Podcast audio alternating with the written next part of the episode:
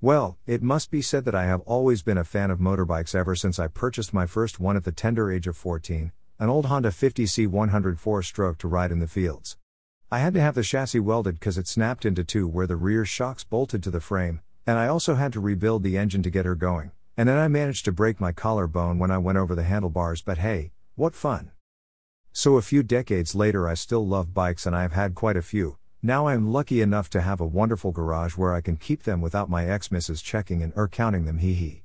So a few pics and a description follows, and I am still enjoying two wheels. Now instead of cold and wet UK, I live in warm and sunny Italy so I can use and enjoy them most of the year round.